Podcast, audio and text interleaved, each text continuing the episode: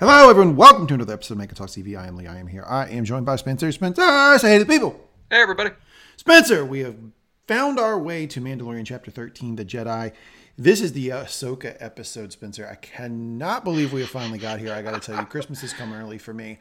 Uh, when we write, the, when they write the book on me and you doing podcast, they are going to remember this day. I have wanted to do this episode with you for at least a year before the episode was ever released because I had, in, you know, some some spoilers that it was going to, and I've wanted to talk about the actual on-screen appearance of Ahsoka Tano with you. Um, ever since we started doing Mandalorian, ever since I heard about it, which has been a very long time ago. So yeah, uh, big big day for me. Christmas come early for uh, for Lee over here. How you feeling? I am legitimately impressed at your discretion because from what you've revealed to me over the course of those last few episodes, you have known that this was going to happen for a while. And yet yeah. you've been keeping that to yourself, keeping it in, working diligently not to spoil me. And that is one thing I very much appreciate about you, sir. It was probably January, February of last year, maybe that about that time frame that I caught wind that Favreau was working with Dave Filoni. Dave Filoni did the, he's directed this episode, but he also did the Clone Wars. And he was working with them on potentially bringing Ahsoka Tano onto the small screen, as it were, and couldn't wait because uh, as we've talked about two episodes ago on Mangum Talks TV, Ahsoka Tano, one of my favorite Star Wars characters of all time. That, despite the fact she was never in the main movies, and we never really talked about her because you are a EU guy, you are an expanded universe guy, you're a Legends guy. I am. You poo-poo the new canon, sir. I. It is true. There are aspects of the new canon that outright piss me off, but even I, jaded misanthrope that I am, acknowledge that Clone Wars and Star Wars Rebels, where Ahsoka Tano has appeared, are among the finest material that has been released as part of the new age of Star Wars. Even though it technically was originally released as part of the Legends era, but it's become canon and continued on since. It survived the scrapping of the old canon. Um, and I'm certainly glad it did. And I would venture to, to guess a big part of that is they didn't want to scrap Ahsoka's character. She's so popular. Go into your neighborhood hot topic, Spencer. You're there in Florida. You're going to have a lot of them at one of those strip malls. You walk into that hot topic, you're going to see Ahsoka Tano t-shirts because the kids love Ahsoka. And it is interesting to see in this episode. Not only do you get Ahsoka Tano, you also get the name drop to what I think is probably one of your favorite characters from the Legends era too, who's Good also God. now continued into the modern canon era. Now that surprised me. I knew we were getting Ahsoka. I did not know we were getting Ahsoka Grogu. Hmm? Hmm? Grogu? Hmm? Uh, I did not even know we were getting that much interaction, and I did not know we were getting a reference to Grand Admiral Thrawn. We will talk about that and more in the recap, which I will lead. Spencer will then go into uh, give me some uh, best line of the episode nominees, and then he will go to nostalgic moment of the episode. I don't know if you should do nostalgic moment of the episode this episode, or I should, Spencer. We're going to fight over. considering how uh, the canon that they're dredging up is canon that I really um, have interacted with, probably a little bit more so than you as a loyal follower of Clone Wars and reader of the new books, um, which I don't think you've really dabbled in too much, have you? I am aware of them, and I have read summaries of them, and you've told me about them, but I have not sat down to read them as much as they have been recommended to me, not only by yourself, but by other people. But I feel very much passionately that for this episode, the nostalgic moment of the episodes need, needs to be a collaborative effort. There are moments that are unique to each of us that need to be addressed each in their own turn. And I can't believe this. I can't believe I'm giving up sweet, precious time on this podcast that I've looked forward to doing for so long to give you air to uh, do a little bit of a shout out uh, to your sister podcast, Mangum Reads. Floor is yours. Go ahead. For those of you that aren't, familiar, Mangum Reads is the opportunity to do a digital book club to bring us all together over shared literature that we all can enjoy with a nice glass in hand, hopefully by a roaring fire now that we're in winter. We right now have just finished up the Forward Collection, uh, which is a set of short stories released by preeminent sci-fi writers on Amazon Prime. It's a delightful collection. We quite enjoyed it, and hope you'll enjoy our discussions of it. We're now moving on to the Agatha Christie Awards for Best Thriller and Mystery over the course of the last year. We will uh, we'll be releasing those probably once a week, and we hope you'll join in to listen with us. All right, that's it. Mangum Reads check it out. But this podcast is Mangum Talks TV, and we are jumping into the recap. This is chapter 13. We're going to start tracking the episodes that way because that's how the show is really doing it. So it's chapter 13 of the overall Mandalorian saga. This one titled The Jedi. What? Okay, we start with a town center hearing bells. And right from Jump Street, this episode has a different look than other episodes because very we are on a so. we're on a different planet. Um, and on this planet, it is very clear that the natural resources have been stripped over a long period of time. That I think uh, we want to get that right away. Uh, or at least I got that impression right away. Spencer, did that jump off the page to you, uh, jump off the screen to you as you you started watching it? Partic- very much so, particularly given how we previously had this planet described before, where this was described as the forest planet of Corvus. And what we see at the start of this episode is a blasted like mining site by comparison. We see trees, trees that look like they have been dead and burned to the ground years in the past. And from orbit, we see there are still, you know, properly vertiginous aspects of this planet that still exist. But where we are around the city looks like we are in the middle of the worst strip mining site you can find on planet Earth. Yeah, absolutely. That's what I noticed too. So the forest moon of Corvus, not so much a forest uh, moon anymore. The town seems to be built on a bit, a little bit of high rise. At least there's parts of the town that's on a high rise, um, um, up over like a wall, and then I think there's a lower part too where there's some settlements. But um, the the it's upper part and lower part all behind a wall.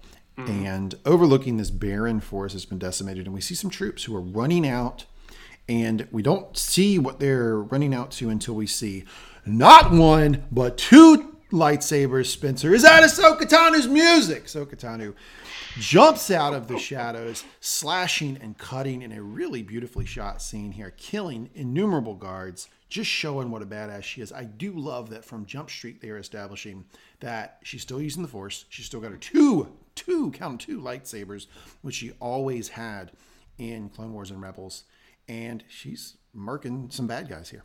And correct me if I'm wrong too, but these are very distinctly the tw- her twin white lightsabers too that she's always seen with. These are very much emblematic of her of her and her uh, role as a Jedi.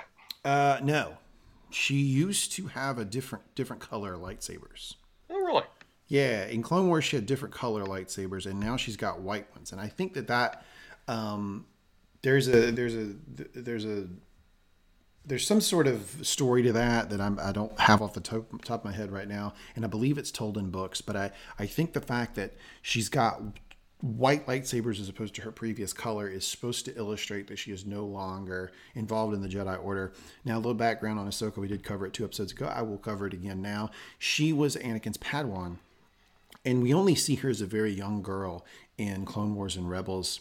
Rebels a little bit older, but Clone Wars definitely a young girl. Here, you know, being played by Rosario Dawson, she's clearly aged up five years after the events of Return of the Jedi. But anyway, back when she was Anakin's Padawan, as Anakin was starting to really go down a, a dark road and really starting to spiral in his emotions, Ahsoka got um, accused of doing something. It's kind of a long story. I won't go into what she got accused doing, but she got accused of doing something that was a crime against the Jedi Order. The Jedi Council cast her out, stripping her um, of any association with the Jedi. One, kind of one Jedi um, knew this was a whole fucking uh, whole bunch of horse shit, and that was Matt Grandmaster Yoda. Yoda even had a, ti had a had a moment with her where he indicated to her that he knew this was bullshit, and I think that buoyed her a little bit as she as she left Coruscant uh, and she went out on her own. And there's you know multiple books of what Ahsoka does in the time when she's cast out of the Jedi Order, cast out of Coruscant right before Order 66 too. So it's pretty good timing for her. And what we see now, which is clearly a loner, but also somebody who is still very much in control of the Force and um, has a purpose. And I do like it just from a filmmaking standpoint. This is a beautifully shot opening of this, but I love situations of where the hero of this of the episode is portrayed as being the monster to the people that we're actually being having having the point of view on. To these guards, they are clearly utterly terrified. They are fleeing from some like demon from the mist that is pursuing them right now. The mist. And I'm going to make are- mist jokes all the way through this, by the way. But go ahead. Please, given given the use of fog and mist that just wraps up this episode, perfectly fair.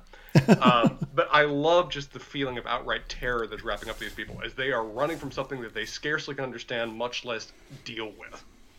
Now there is, if you if you get the book Ahsoka Tano, it is it covers the early years when she is cast out of the Jedi Order. She breaks with Anakin. This is I think right around the time Anakin's starting to turn. The events of Episode Three, Revenge of the Sith, and she tries to not use the Force in this book. She is trying to do what the Jedi Council told her to do, which is to basically just forget that you ever, basically walk away, forget you ever learned any of this shit, and just go be a normal person. She tries to do that in that book. She's not capable of doing it.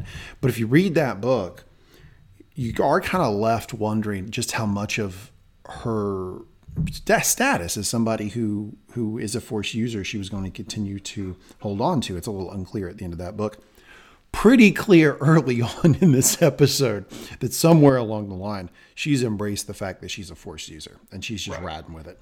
As one thing they bring up later on in this is that people that have either been cast out or rejected the Jedi Order or have rejected the Sith in various capacities have often done that in a manner by which they just kind of abandon the Force. They almost willfully forget their connection to it and their ability to wield it, or even consciously in certain cases it is clearly not a life path that she has made, and though that she in some way resists the idea of being called a Jedi, she clearly, as you said, is still a practitioner of the light side of the Force, just no longer associated with the Order. Not that it exists anymore in the current state that we're observing her in. Mm-hmm.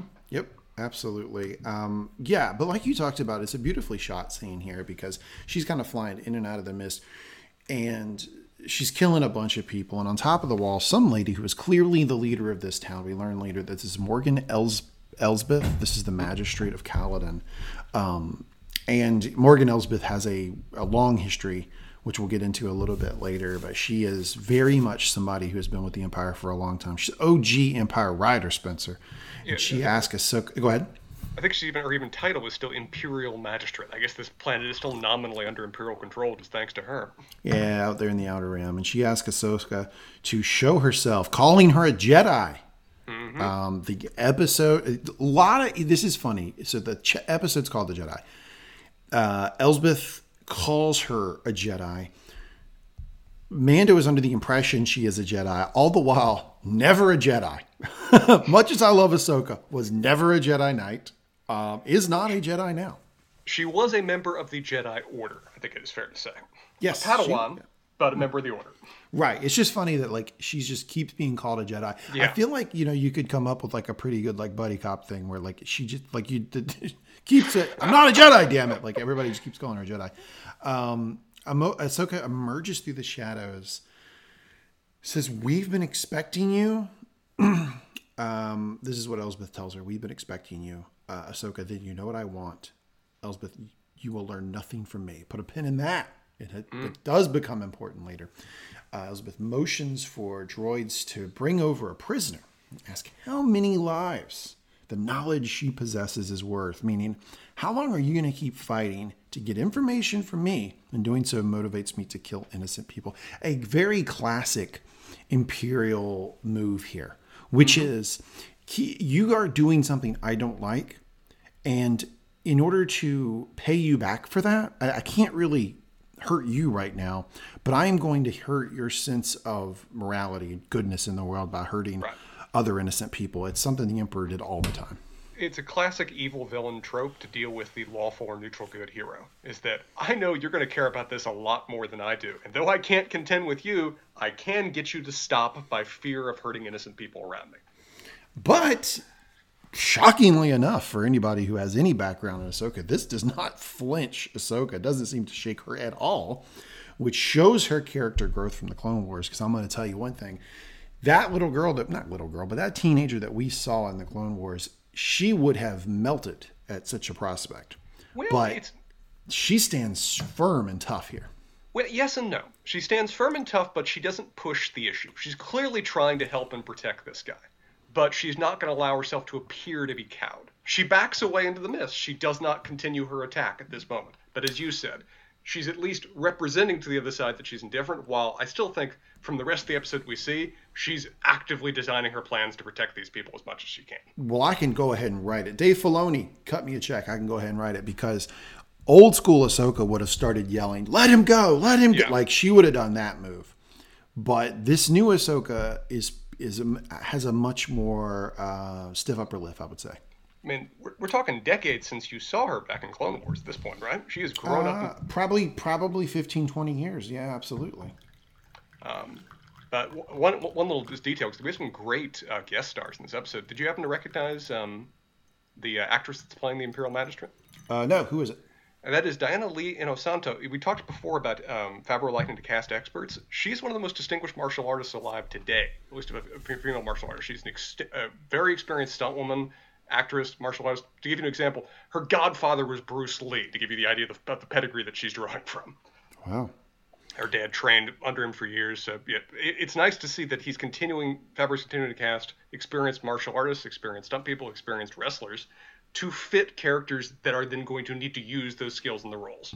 It's, I'm perfectly willing to believe that, given her prior role as a fight trainer and fight planner, that she probably even uh, choreographed the fight between her and Rosario Dawson. But don't know that for sure. Maybe. Um, but Ahsoka tells the leader to surrender or face the consequences, so she has one day to decide. So this is really getting at what I was talking about before, which is she, Ahsoka does not collapse at the prospect of an innocent person being there um, under the clutches of this lady, and in, quite the opposite. She says, "Yeah, I'm I'm going to press on. You've got a day to figure out what you want to do." And Ahsoka walks back into the mist and darkness. The leader guards. So the the lady Elsbeth, she's got this guard next to her. I never caught this guy's name. I even tried to find it online. Spencer, did you get this guy's name in the script? Lang. Blech. All right, Lang. I'm, to probably go back and forth with Lang and what I put in my notes, which is just the guard, head guard, says Michael we, Biehn. We will be him. ready when she returns. Yeah, Michael Biehn. We will be ready when she returns. Uh, will you? Will you? I don't know about that. And then we cut to the opening credits. Mm-hmm. Cut to the Razor's crest, and Mando is telling Baby Yoda that they are approaching Corvus, and Baby Yoda needs to get back into his seat. Now, when I'm watching this, I thought it was like top, like what I do when I'm talking to my cat. Like I had no conception that Baby Yoda has started to learn his his language. Baby Yoda looks at the ball, then goes to the top of the gear that goes to the top of the gear shift, and Mando reiterates it again. And Baby Yoda gets into his seat. So it seems like he's learning Mando's language. He's not If he did, I mean, maybe he already knew it, but I was not under the impression that he knew. Like Mando could just say things like, "Hey, go get in your seat," and he would do it. if nothing else, it's showing that he's learning to trust Mando and listen to him. Regardless of understanding language, he particularly is bonding with Mando, and it's just when Mando tells him something, he trusts him enough to go do it. However, is there any way we can Amazon a package to the Razor's Crest? Because, dear God, Mando, buy your kid a toy. This kid has one toy in the world, and you keep denying him this thing. Yeah, it's true, and I'm not sure why Mando is so keen on the idea that it has to be on the gear shift. I mean, he can move the gear shift without that little ball. I don't know why he feels like it has to be there all the time. It's a lever. I know it's easier to grab with the ball, dude, but come on, keep your kid happy. Yep. Um, Mando picks up. Uh, Mando Mando takes the ball. So sorry. Um, Baby Yoda gets back into sea. Baby Yoda clearly learning Mando's language. Baby Yoda keeps looking at the ball, starts to motion, oh, eyes closed, and the ball slowly begins to unscrew. Cut to the Razor's crest flying into Corvus. And man, the shots of Corvus are really good here um, because they actually show the descent of the Razor's crest from the perspective of the settlement. They kind of see it, you kind of see it flying in right over top, which, by the way, pretty dicey move on Mando's part to fly right over top of the town settlement because he doesn't know if he's coming in to friends or enemies, but he flies over it nonetheless. Um, but they do show as he's going through what we talked about before, and we got a sense of during the fight scene with Ahsoka, which is this is a completely stripped uh, planet. I mean, it's really decimated. It, it is decimated, but like you said, some of these shots are haunting. I love when he lands in the forest and everything's just viewed through this just mist, fog, maybe even just smoke from the burning of, the, of, of these forests. But in the distance, we get these almost like giant land whales that are continually moving Yeah. through slowly through as they go.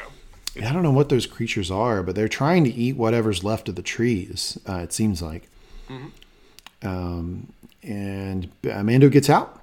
Baby Yoda does as well. Um, as you you pointed this out in a previous pod, it seems like when when Mando's walking around now, he just assumes Baby Yoda, Baby Yoda's going to follow him at his own pace. And we see Baby Yoda's carrying the ball. Mando notices it, takes the ball back from him, which gets some cooing protestations from Baby Yoda. Mando picks up Baby Yoda, says he's going to head into town to pick up a lead. Newish music plays here. It's a variation on a, ple- a theme played uh, before uh, that we, we've gotten a few times in other episodes, but it's a variation on it in a minor key, and it's kind of fantastic but ominous. And I think that's pretty fitting music for the, the planet of Corvus. Mando approaches the gates of the wall and is asked to state his business. Mando says he's looking for a layover the guard on the wall, same guy who was up there with Elsbeth Lang, as you told me his name is. Yeah, great. Comments on Mando's armor. This is something that Mando has to deal with every fucking where he goes, Spencer. People immediately are like, wow, a lot of money you got on you. um, Mando doesn't address this. The guy says, You're a hunter then. Mando, that's right.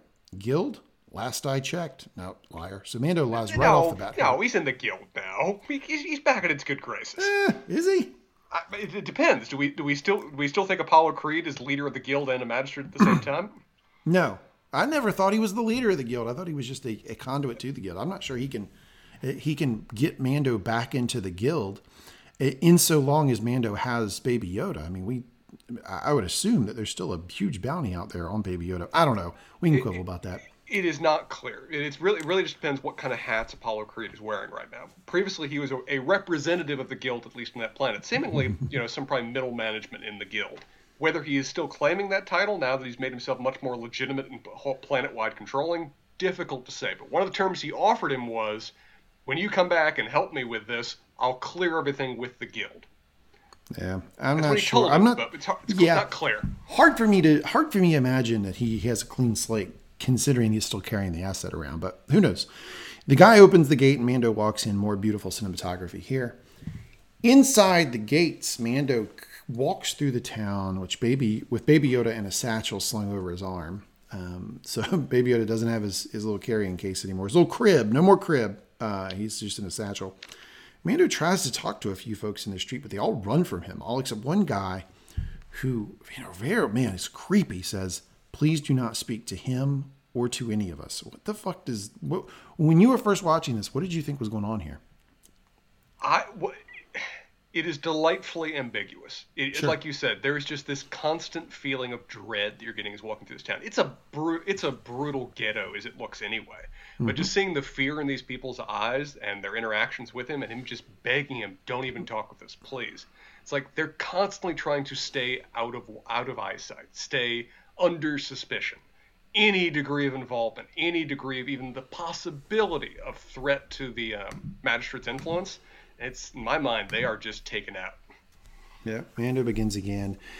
Uh, again, begins trying to talk to someone again, and a guard walks up behind Mando and says, "The magistrate would like to see you." Mm-hmm. As Mando walks to the magistrate's temple, he sees people uh, being held as a prisoner on these things that sort of evokes the visual of a crucifix. It's not a crucifix, but they're kind of you know held up on stakes. So kind of look kind of it, it, it, it, evokes that imagery, I think. Have you ever, you ever heard historically of Vlad Tepes, uh, Vlad the Impaler? No. Uh, he was a ruler of um, uh, Wallachia, where modern day Romania is, but he was famous for his Vlad the Impaler because he would capture tens of thousands of people of war and just impale them on stakes and just leave them on stakes on the countryside. Like hmm. when, when one of his enemies attacked one of his cities, he crested a hill and found like 10,000 of his men just impaled on stakes waiting for him when he got there. And that's the image this conveys. Like you said, it is very much meant to be a public form of punishment as a message. Inside, the magistrate asks Mando to come forward. You are Mandalorian, yes? I have a proposition that may interest you. The magistrate explains the target is priceless, says a Jedi plagues her and she'd like Mando to kill her. Mando says that would be hard, but the magistrate says Mando is well suited for the job, as the Jedi are the ancient enemy of Mandalore. So the magistrate knows her history, and really appealing to that uh, that history and that pride of Mando. Did never, th- I never for a thought moment thought it would work, but you know, it's not it's not a bad play on the magistrate's part. No, it isn't. It, one thing to note here too is just the very much stark difference in setting we get as moment Mando walks through the door to get into the yeah. Magistrate's Enclave, where we go from straight up blasted ghetto of where it is just like a constant amount of smoke and sand that is blowing everywhere. People running in fear, even even when you look at them for more than a second. And in here we enter a perfectly tailored Japanese garden by comparison. Yeah, a lot of bonsai trees. A lot of bonsai trees here. Mando plays it cool, keeps saying his price is high. A droid walks up to Elsbeth with a spear, and she asks Mando what he makes of it. Off the bat, Mando is clearly interested. Tries to play it cool, but he starts looking it over. Mando eventually clangs it on his armor, and somehow he's able to tell that it's Beskar. So how the fuck does this work? I mean, here's the news. Here's the news flash to Mando. No matter what you bang, what what metal you bang against against Beskar, it's going to make a noise, Mando. I, I don't understand how that verifies that it's Beskar steel. It, it seems to be the resonance that he goes on, but I agree. This does not seem like the most scientific of tests. It just seems like I guess there is a unique resonance that occurs when Beskar meets Beskar. Notably, question by the way, because on the uh, Star Wars wiki they referred to this as the Beskar staff. This is totally a spear, right? Mm, I call it a spear. Yeah, I mean I that's it, what it looks like. I thought it was a spear. I thought I saw a point at the end of it, but yeah, they, are swearing up and down it's a staff. I left to check it. Left check it later. Yeah, I'm not sure. The magistrate says that if Mando kills the Jedi, he can have the spear slash staff, and the show makes a point to show Baby Yoda. I don't know if you caught this point. Did you catch it? That once she says, "If you kill the Jedi, you can have the spear," paraphrasing, mm-hmm. that they show Baby Yoda's face. No, tell me what, what, what was he looking like? They cut to Baby Yoda's face, and he is spooked from this line. Does not like the line, and he and it's interesting because not not at all during any other interaction that Mando has in the episode where Baby Yoda's in the satchel, do they sh- do a close up on Baby Yoda's face to show a reaction shot? But they did after the line about killing a Jedi. I think that's important because of what we learned later about Baby Yoda, but we can put a pin in that and talk about it later. Very possible. Uh, Go ahead. I enjoy Mando's response to this offer, of where he pointedly never accepts it. He pointedly never says, "I accept your terms and I will go kill the Jedi." You know he what just, this is? What? This is this is Mando. This is this is making social plans with Spencer. this is what Mando. this is what Mando's doing. Like sure, you yeah, ask Spencer, yeah, totally. you're like, "Hey, man, uh, three months from now, we're all getting together to beach us. Do you want to go?" That that's an interesting proposition. I am intrigued by the idea that you have suggested, and I will return to you with further information at a later date. but anyway, yeah, that is exactly what Mando's doing. You're right. Mando's playing it super cool here. I, I, don't. I would never use the phrase "super cool" to describe what I'm doing with respect to you guys, but I like the analogy that you just drew. but we get yep. we, we cut from there to Mando just kind of walking off into the fog with Lang yep. kind of looking after him, going, saying, "Hey, I hope you that little t- pet of yours keeps you lucky." Yep uh, cut to outside the city walls, and Mando is standing there with the magistrate. Um, magistrate's number two, with the magistrate's number two, Lang. Um, he asked what Baby Yoda is. Mando, I keep it around for luck. You're going to need it where you're headed. So, I, you know what? I like that Mando does this though. The more he can minimize Baby Yoda and not like draw attention yeah. to him, the better. So I, I, I would probably, if I was Mando, start calling him like a pet or something, just to get people off of the scent, right? I would have long ago just said, "Hey, this is my this is my Star Wars pug equivalent," and yeah, just go with that. Mm-hmm. Um, ominous warning music plays here, and Mando slowly walks out into the stripped forest. Um, ominous music continues to play as the guards walk back into the city walls. Cut to Mando walking through the quote forest. He's got his spear out. Um, or I guess this is a proper staff, right? Like the thing that Mando has, the thing that has the electricity that he killed the Greater Krayt Dragon with, in part. Mm-hmm. That's a staff, right? I think, yeah. All right, that's what I'm gonna call it. Where me and you are, have already gotten bored at the spear staff distinction. I mean, he's also looking through his rifle scope at various times too. He's using a variety of his gear now to hunt for the Jedi in the middle of this blasted landscape.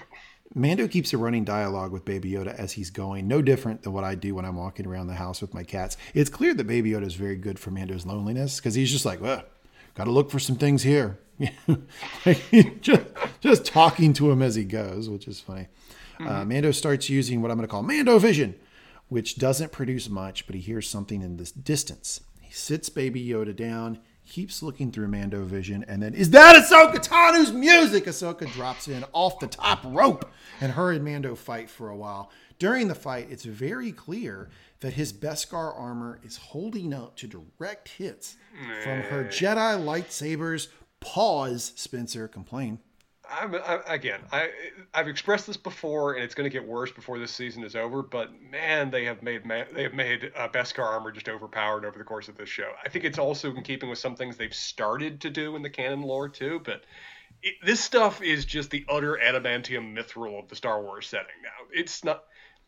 He not only blocks lightsabers with his like I guess they're the vambraces that we call that piece of the armor. He kind of blocks them with his uh, arm guards, but they don't even look damaged as we look at them later. They look utterly unharmed. These things aren't just resistant, they appear to be like immune to lightsabers. And that, in my mind, is just starting to get to the point of you're getting to invincible hero territory. And I worry the more we go in that direction. It's minor here. I'm sure they could have showed us more that would balance it out, but it's another moment that is getting me a little bit worried they're taking Beskar too far. Cut back to Mando fighting with Ahsoka. Finally, he he. And by the way, one thing I'd like to point out: you are right. The Beskar is deflecting and and holding up to the lightsabers without showing any real damage. It, we can quibble on if that's a good idea or not.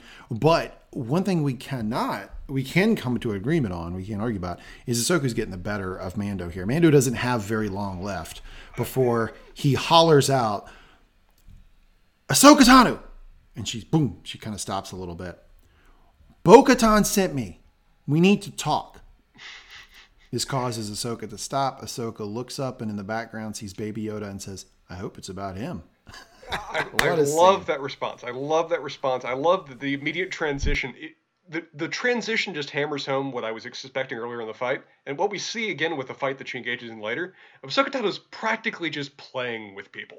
It's almost like she's just in the mood for a fight and so is meeting you on somewhat equal terms. And the fact that she just so quickly transitions from I'm going to kill you to immediately pleasantly, oh, let's discuss the kid, just really mm-hmm. hammers that home behind is that this girl wasn't even breathing hard when it came to this fight. Um, we are going to cut to an extremely exciting set of scenes. My uh, favorite scenes in the episode, bar none. Very much so. My favorite in this in the episode, probably my favorite in the series, only the only because my favorite part of the series is and always has been Baby Yoda. Mm-hmm. And we get more background on Baby Yoda than we've ever gotten before. We've we very we've had very very little to date, which some people like. You know, kind of keeps them mysterious, and you keep you know theory crafting. But we're uh, in the back half of season two. It's about time we learn about him, and by God, we are going to. So we cut to nighttime. So hours have passed, and Baby Yoda and Ahsoka are just sitting across from each other, um, just looking at each other, while Mando stalks in the background, obviously anxious, wondering what's going on. Now, Spencer, I'm going to pause there. Did you know what they were doing? As I, immediately. I assumed yes. I mean, yeah, it, I did too. Yeah. It, I mean, just even the facial reactions the two of them are sharing, the little smile as they're engaging. They're clearly communicating with each other right now in a way that Mando just has no ability to process. It's in his mind, it, there are people who are just sitting here wasting a monstrous amounts of time. Grade A, top quality, 100% puppeteering here because Baby Yoda is very expressive, moving his head, moving his hands, cooing, making sounds. Ahsoka gives a few knowing smiles as well to him. Eventually, Baby Yoda lifts his arms up and clearly wants to be carried. I'm not sure I've ever seen Baby Yoda do that. Um, I've always seen Mando pick him up. I've seen Baby Yoda hold Mando's arm or hand, but I've never seen Baby Yoda like lift his like you know how like a toddler does lift the arms up like I want to be picked up right now. I never remember him doing that before. Closest I think we've ever really seen is that we've seen him like run over to Mando and like grab his leg. It has an element of that, but like you said, it is a very stark childhood gesture of reaching up your arms to be picked up and carried. And we see that right here.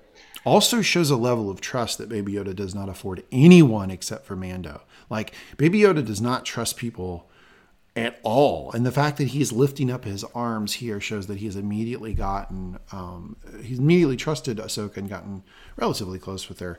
Um, Ahsoka picks him up and brings him over to Mando. She sits um, Baby Yoda down, and Mando asks if Baby Yoda is speaking, and Ahsoka understands him. Ahsoka, in a way, Grogu and I can feel each other's thoughts. Grogu, starting the most adorable little meme we get over the course of the show is that every time Grogu is said, Baby Yoda's like, "What? Yes, I'm here." Every time he says Grogu, Baby Yoda gives him a look. Yes, that's his name. So in this exchange, Spencer, woo! This is big. I'm getting my Ric Flair out. Mando says Grogu. Baby Yoda looks over him, over at him, as if hearing his name. We have learned two things here. One, Baby Yoda's name is Grogu. That's right, everybody. Grogu. Accept it now. You'll be the better for it. I was okay? going to ask you about this. Is that this has got the the fa- this has got the fandom in just knots right now about discussing this name. I don't give a I don't give a shit what the fandom says because there's no name that Favreau could have picked that they would have liked. They were going to be uh, he had to name, get the name of Baby Yoda at some point out there. They were never going to like the name. Grogu is the name. Grogu it is. I will now commence to pumping the brakes on calling him Baby Yoda in the Mangum Talks TV review of The Mandalorian and calling him Grogu. I don't know how well I'm going to do at it, but I'm going to try. I really enjoy how Favreau doubles down when it comes to the, the phrase we're mm-hmm. meant to refer to Baby Yoda as. Sorry, Grogu as is that first season stubbornly it was the child. The oh, it was the child. It was not anything else. It was the child. When that did not work, we've now doubled down on Grogu, which we'll see if it sticks any better than the child did. But I have my doubts. I think it'll stick better than the child. I think there's still going to be a contingent of people who call him Baby Yoda. But yeah, so Ahsoka explains that's his name. Again, I have always referred to Baby Yoda as as a male, just with my pronouns, but we never have known that. Now we know that it is a it's a male. So it's it's Grogu and it's a boy. It's a boy. It's a boy, Spencer. It's a boy. Well, of course, the females in Baby Yoda species are pink. What else, what other color would they be? Uh, no, they're not. Just fucking with you. I'm about to say we have Yaddle, which, by the way, Yaddle gets no love here in a minute. I Yaddle, uh, I, Yaddle has been written out of canon, clearly. Yeah, that's strange.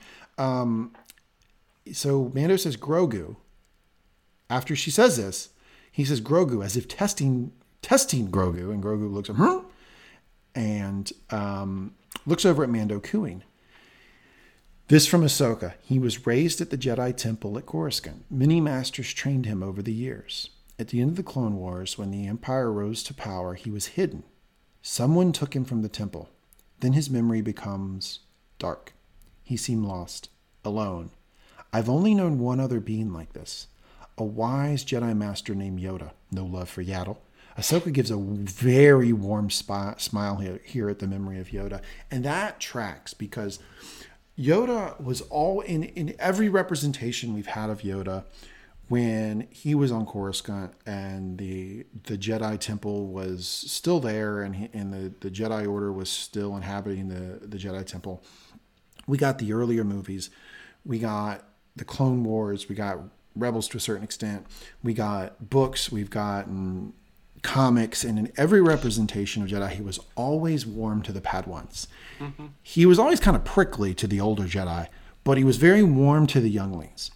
But possibly even more than normal with Ahsoka. He always really liked Ahsoka, and I love that they threw in this little moment where when Ahsoka evokes Yoda's name, Yoda, now five years dead, she has this very warm smile as if remembering like somebody who was very, very important in her life. And I like that she get, they gave us that little moment for Ahsoka for the fans to, to, to say, yeah, oh yeah, she remembers and she still loves Yoda because Yoda always loved her, loved it.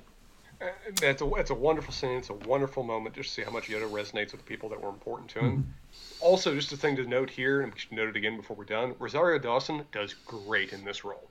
Yes. She, brings yes. such a wonderful gravitas to this character, such a mix of moments of just warmth and regret all spiraled together as part of this, as part of the history of this character. And it's something I mentioned before it is really nice to see a mature Jedi of the Old Order on screen. I've been missing that. It is a, it has been a while since we've had them, and she just does such a great job of representing it. Completely agree. Ahsoka asks Mando if Grogu can still wield the Force. I love Mando. Mando's whenever he's discussing the Force is like me discussing like calculus when I was in high school. It's like astonishingly stupid. He says, "You mean his powers, Ahsoka?" very kindly, mm-hmm. the force is what gives him his powers. It's an energy field created by all living things. To wield it takes a great deal of training, discipline. Mando, I've seen him do things I can't explain. My task was to bring him to a Jedi. This is the regret you're talking about. This is the sadness in, in Ahsoka that Rosario Dawson taps into very, very quickly. The Jedi Order fell a long time ago. To back to Mando, so did the Empire, but it still hunts him. He needs your help. Ahsoka thinks long and hard. Let him sleep. I'll test him in the morning. Are we going to treat that Test as like? him in the morning, Spencer. Oh. I know, I know. I'm look. I was dying, looking forward to that. I'm, I'm to be very curious to see whether you divide that up into like four separate quotes or just one massive block quote for that entire wonderful scene. Meet me in the morning, Spencer. It's going down. Going to test the force. Going to test the force. Meet me in the morning. And it, it even looks like we're in Dagobah. It looks like we're in the Dagobah swamp in some way, in some capacity right now. And I love that oh, we're, we're having that kind of moment. Oh, it's going down tomorrow morning, and whoop, we cut to next morning. Mando brings Grogu to Ahsoka. Mando sits Grogu down. Boy, it's gonna be hard to keep uh, saying Grogu, not Baby Yoda. Ahsoka pulls out a rock. Grogu looks at it. Ahsoka uses the Force to give Grogu the rock very slowly, if you'll notice. A lot of control here from Ahsoka. She just very slowly lets the rock drift over into Grogu's hand. Grogu, so cutely, lifts both hands up, catches it. Now return the stone to me, Grogu. He doesn't understand. He does. I love that moment too. This is because in this scene, Mando is very much the dad who is with the the the child in front of the teacher and is jumping in like, "Well, no, no, hold on." He doesn't understand, and Ahsoka completely dispels with that notion and says, "No, he understands." Yeah, I, love the I love your summary of the energy we're getting from Mando here. Is it is very much the dad is watching his kid do his clarinet recital and is just trying to encourage and support him during these moments. He doesn't understand. He does. She says, "It's okay." Looking at Grogu, but Grogu again looks at it, and then just drops the drops the rock, and really looks defeated. And Mando, proud baby soccer dad sort of thing going on here, um, is sad for his kid. Ahsoka, I sense much fear in you. Grogu looks up as if she's hit the nail on the head. And Ahsoka says he's hidden his abilities to survive over the years. Ahsoka says, I want to try something else. She goes on to explain that she wants to see if Grogu will listen to Mando. Mando, that'll be a first. Pretty funny there. Uh, even though, just like right earlier in the episode, he said, Grogu, go get in your seat. He said, babe, you know, go get in your seat. And he did. Uh, but anyway, um, Ahsoka, I love first. Good or bad, they are always memorable. Loved the quote. Loved Really the like quote. that line. Loved the quote. Loved, loved, loved. Mando, all right, kid, lift the stone. Ahsoka, Grogu. Mando, see, I told you he's stubborn. So Mando's trying to try. Mando's trying to convey this narrative that when Grogu is not using the Force, he's being stubborn, and Ahsoka is politely trying to explain to him that he has had incentive to hide his Force abilities, and it's not necessarily him being stubborn. It's that you're trying to get him to show a level of trust to use it. Right. You're, you're, you're tying back to a part of his history that he's had to actively hide to stay alive for years. This is a this you're you're really tapping into a very painful collection of memories here that you really you kind of need to be aware of Mando right now. This is a kid that has endured quite a bit to arrive at this given moment. Mando says, Grogu, do you want this? Well, go ahead. That's right. Take it. Come on. You can have it. And Grogu, with a hell of a lot of force, ha, I'm good, brings the ball over to his hand. And proud baby, daddy, Mando does the everything but Tiger Woods fist pump here. He is so happy for his kid. Yes. And Ahsoka, he's formed a strong attachment to you. I cannot train him. His attachment to you makes him vulnerable to his fears, his anger. I've seen what such feelings can do in a fully trained Jedi Knight to the best of us. To the best of us. I will not start this child down that path. Better to let his abilities fade. To that, the entire fandom gives a Darth Vader esque no. No! We will not let his abilities fade. I do not like that idea at all, although I do like the quote and I like the sadness in her voice when she says, to the best of us, obviously talking about her teacher, Anakin Skywalker. But let's get back to the most important part of this uh, whole quote here, Spencer. We cannot let Baby Yoda's, whoop, Grogu, we cannot let Grogu's ability fade. What? No. Ahsoka Tano would not be the first Jedi that has become so thoroughly jaded, so thoroughly beaten down that she's almost convinced that the uh, Jedi themselves need to fade away. It's pretty clear in my mind that she never really intended to train him, or never really thought that she ever could be in a position or trusted herself enough to train him, given her own history and her own series of losses that she has endured. That it, it's kind of sad to see her in this state, to really just be so thoroughly damaged, so thoroughly hurt by what has occurred in her own past that she doesn't think that there could be a future. I was like, what? Like, I, I went, am I, I had such a, like, that, that whole, like, is as um, frenetic as my whole explanation of what the hell was going on there was. Probably hard to follow for people. That's exactly how I was feeling during it because I was like listening to yeah. this. I was like, oh my god, my heart was breaking. She, first off, I was upset that she said she wasn't going to train him, mm-hmm. but then I was my heart was breaking when she was explaining, like basically tying her reluctance to train him to what she saw happen to Anakin because Anakin had this love and attachment for someone else that stopped him from, you know, being disciplined in the Force and, and created these emotions of fear and resentment and anger. And then I went back to angry when she said, let his abilities fade. I don't know if there's anything that's been a more offensive concept to me in this entire fucking series than let his abilities fade. Are you kidding me? And you are hearing this from your greatest hero. Yeah, I know. But anyway, Ahsoka says she's got to get, but, but, you see how I said, oh, anyway, because I'm never going to be mad at Ahsoka. It doesn't matter what the fuck she does. you doesn't need to come to terms does. with this, sir. Even no, the best uh-uh. of us can let you down. Even no, the no, best of us can go down a it's dark path. It's all good. It's all good. It's the fact that she doesn't want to, like, I'm disappointed she doesn't want to train Grogu, but, like, I, I did not expect she was going to. It makes perfect freaking sense for her.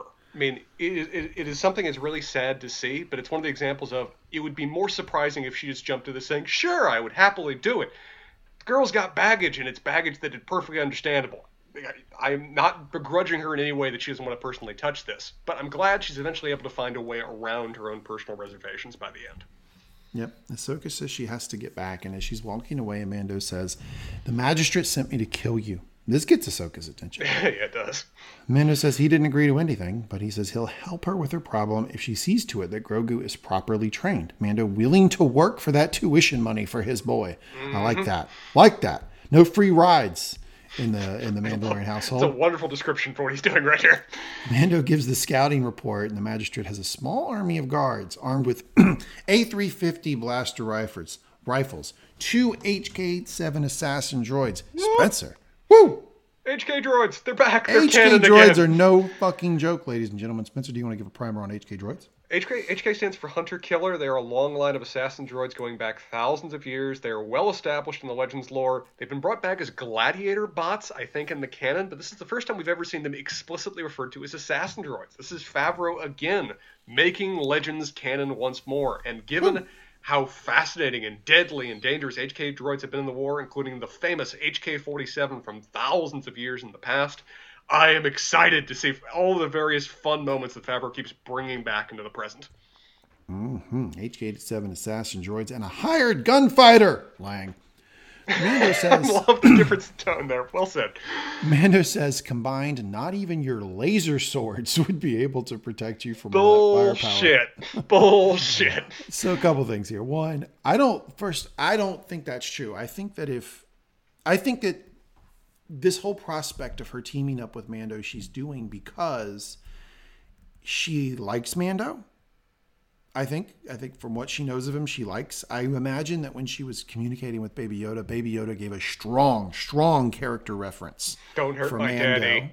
Uh, very strong character reference for Mando, which probably ingratiated Ahsoka to Mando. But I think that she's working with Mando not because she needs to. I think when she told the magistrate, "You have a day," the magistrate had a day. Right. And she was coming hell or high water, and my God, she was bringing hellfire with her. Spencer Ahsoka was going to climb the walls of that city and kick everybody's ass, but she's used, she's working with Mando because I think she wants to see where that story goes, and she actually respects him. Very much so. I think she, I think she modified her plan to accommodate Mando, and Mando helps, particularly with making it easier to protect the, civil, the civilian populace that are inside the city. But I, I totally am with you that she had a plan and she was going to execute it by which everyone that opposed her was going to fall. I have no doubts about that whatsoever. I think, if anything, Mando's appearance gave her the opportunity to do it in a way that she would have preferred rather than a way that would have been necessary. Right. I also love that Mando says your laser swords. Yet again, whenever Man- Mando is not a dumb guy, as I have explained to everybody before, he is the Pete Buttigieg of the bounty hunters at the Star Wars universe. He speaks every damn language. He's a smart guy. He uh, intuits a lot, but whenever he's talking about the Force, the Jedi, anything in that realm, he sounds like a proper idiot. I mean, you have to remember, this guy was born and raised inside of a cult. He's had a very limited education. He's just now getting exposed to the world. Children of the Uh, it, it is. But it's like. It's, it's a Star Wars retelling of unorthodox that we're having to work work, work with here. You got to give him time so he can adjust to the proto knowledge of the universe. Mando says she offered him a staff of pure Beskar to kill her. Ahsoka seems amused by this. Ahsoka then goes on to explain Morgan Elsbeth. During the Clone Wars, her people were massacred. She survived and let her anger fuel an industry that helped build the Imperial Starfleet. What a bitch she is. I don't like that. She plundered worlds, destroying them in the process. Now, I like this for a couple reasons. One, Morgan Elsbeth, this is not a character that Dave is or that, that John Favreau is writing. I mean, this is somebody who's come up in previous lore in the Star Wars canon. I like the backstory about how, you know, like so many people tied to the Empire, she had some wrong, something that some trauma in her life that let anger seep in. She used that anger, fueled it for bad. But I also like that we're getting a little bit of logistics about how the hell the Imperial Starfleet was ever built because my God, it is massive. And obviously, in order to create it, uh, is something the movies don't go into, but the books do a really good job of, especially the EU. You had to strip like solar systems. when you're seeing these big Imperial Star Destroyers, one, two, three, four at a time, it took a lot of planets, uh, you know, resources to build this. I'm, I'm guessing this means we're tying it back to like that. I, I don't know if this is canon anymore. This is again the difficulty I have. I'm guessing that she was working affiliated with with, with the Kuat Drive Yards, which was famous for building the thousands of Imperial Star Destroyers we have eventually gracing the gracing the Star Wars galaxy. But like you said, it is something that's logistics is something Star Wars never heavily goes into, and so now getting a bit of a, a hint of that and the devastation that clearly resulted from it is a nice addition to the Star Wars lore because it's been a clear absence in the past. Yeah, when when Ahsoka says she plunders worlds, destroys them in the process, Mando looks around and says, "Looks like she's still in business." Good line from Mando. Ahsoka asks about prisoners in the village. Mando says he saw three. Ahsoka says they must free them. Mando, great line here. Great, great, great line here. A Mandalorian and a Jedi, they'll never see it coming. That that line is so tongue in cheek. That line is just so winking at the fandom. It's great. Yes. phenomenal. Cut to nightfall at the gate. Ominous music playing here. Sounds almost like an organ. I don't think it's an organ. I think it's like probably like a like a keyboard like type sound. It's electric sound, but it, it it kind of evokes the sound of an organ. At the top of the wall, the guards are hitting the drums. They look into the mist. No tentacle, Spencer. No tentacles in this mist, but there is something dangerous in it nonetheless. And they do see Ahsoka. It's here. Sound the alarm. One thing is for sure Ahsoka has these fools shook. Spencer, do you think they are primarily scared of her because of the ability she's shown picking them off, what they have seen in front of their face? Or do you think it's because of the reputation of the Jedi? Because the magistrate did refer to her as a Jedi so that within earshot of the guards. Um, which one do you think it is? All of the above, but I think the Jedi and their reputation is probably informing all of it because they've seen what she can do, but with a Jedi, they have no real concept what she's capable of other than what they heard as bedtime stories as children. Uh, yeah, back to the recap. the guard are shooting into the mist, still no tentacles, and sounding the gong. As they are shooting, Ahsoka appears on the wall and royally, t- royally kicks everybody's ass up in there, finally slicing the last guy. At the same time, she slashes the gong. Really cool effect there. Two hmm. birds, one stone. Inside the village, Ahsoka appears on one side of the street and the magistrate appears with all her firepower on the other side of the street. Street Spencer, it's the shootout at the OK Corral. Yeah, and ju- just a, a couple a couple notes on that point. One thing I loved about Ahsoka taking the wall just effortlessly is that one of the guards surrendered to her and she just smiled and let him go. I like Yeah, that she did. I like that little note that again, this is a Jedi we're seeing fight there now. She may not be affiliated with the Order, she may not have been a, may not have ever been a Jedi Knight, but this is a light side wielder of the Force who is merely trying to st- accomplish a goal and stop people. She's not here for the sake of bloodshed and murder. And she she the guy kind of gives a hint like he might fight, and she gives him a look like really, and then he takes off. There's a kind of a little bit of a comedy scene there too. Yeah, but I, I really like that gesture. So often we see in a, a, lot of modern action lore that the heroes just kind of casually just slaughter their way through thousands of people. So little moments of mercy like that, I appreciate that that, that kind of appearance. Also, just to, I want I love love that you referenced the OK Corral because I want to bring this up. One of the movies you've had us watch on one of our other channels was Tombstone. Yep, it's a great movie. Did you note that Michael Biehn is the main villain in Tombstone? Yeah, yeah. what is he? Uh, he's um, the, not, Billy the Kid, right? I don't, I don't. I did not write down this character's name in that. He's one he's, of the cowboys. That are, Billy the Kid, I think. Yeah. He's one of the cowboys that's opposed to Wyatt Earp's gang, mm. and so I, I like I like your reference there, and I like the, the kind of gunslinger role he's playing, working off that here too. Ahsoka begins a boss like slow walk toward the magistrate. She stops about 15 feet in front of them, throws a piece of Mando's armor toward her. Your bounty hunter failed. Tell me what I want to know. Where is your master? Ooh, Spencer, where's your master? Where's my master? Magistrate gives the order to kill, and when she does, Ahsoka jumps onto a building and uses her lightsabers to fight it and fight off an awful lot of blaster fire here. Um, probably three or four blaster going at one time, and she fights them all off. Mm-hmm. Ahsoka then takes off. The magistrate gives the order to kill the prisoners, and then, woo, up above, is it a bird? It's a plane. No, it's the Mandalorian's music. Mando flies in and starts picking off the guards. He points his gun toward the same villager who talked to him earlier and lowers his guns, and they walk off together. So I like that um, they had no, no, I mean, like, they would never have guessed that Mando was working with her. And then she, to boot, throws the little, you know, piece of his armor in, like she killed mm-hmm. them type thing completely surprises everybody here. But I also like that they are establishing this character, this this local guy here who like is kind of seeing what's happening and, and is choosing to help Mando in this moment. Very much so. Um, from a tactical standpoint, I think we get a, a a bit of a tactical error that occurs in the behalf of the bad guys here is that at that one moment where they're having that OK OK Corral standoff where they have the prisoners that are right next to them, they're at their strongest they've got a bit of a token here by which they can reasonably assume the other side isn't going to move against them as long as these guys are under threat. But when Ahsoka kind of, I think it's a purposeful decision on Ahsoka's part of where she gets their she gets them pissed, she gets them scared, and then she starts moving away from that area as fast as she can, which seems to successfully draw them off to pursue her in a way that is mm-hmm. dumb. But I think it's an intentional part of their plan that works rather than just a villain inherently just behaving dumb on their own part. Agreed. Then we get a great cat and mouse sequence through the streets of the village with Ahsoka picking folks off and sort of appearing out of nowhere at times. We get one great scene where some guard is walking and Ahsoka appears behind them, powers up her lightsabers, like at the same time, like, and you get like a chest level shot where you're seeing her face as mm-hmm. she lights up the, the, the lightsabers. Really cool there. Presumably before she kindly removes their heads from their shoulders. I don't we don't see what happens, but it looks like she's probably going to kill him. Very bad boo boos.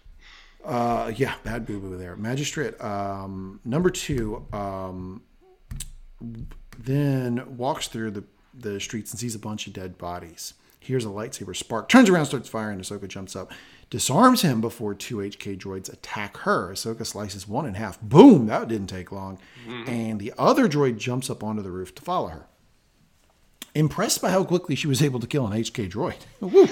Lang just kind of pieces out. I love that. Um, yeah. Um, cut back to Mando, and he tells the villagers to go inside. Then we have another stare down at the OK Corral between Mando and the head guard. The head guard then starts a series of dialogue that I found pretty funny. Um, he says, So you threw in with the Jedi. Mando looks that way.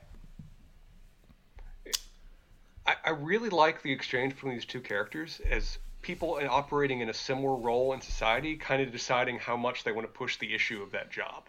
And I, I, think, I think Lang even says at one point, since I'm down, you and I were a lot alike, willing to lay our lives down for the right cause, which this is not. And I really liked that moment, and I'm almost mm-hmm. disappointed they didn't keep going with it.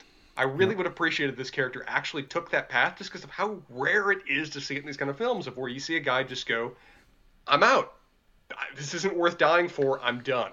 I thought they were going to go that way with it. I, I, would have really preferred if they did. I'm getting kind of tired of people committing suicide by Mandalorian when it's obvious they're going to lose and obvious they're going to die, just seemingly out of pride. But they went that route, and I it was a disappointing waste of a character for somebody played by Michael Biehn. I felt. Yeah, or Lang.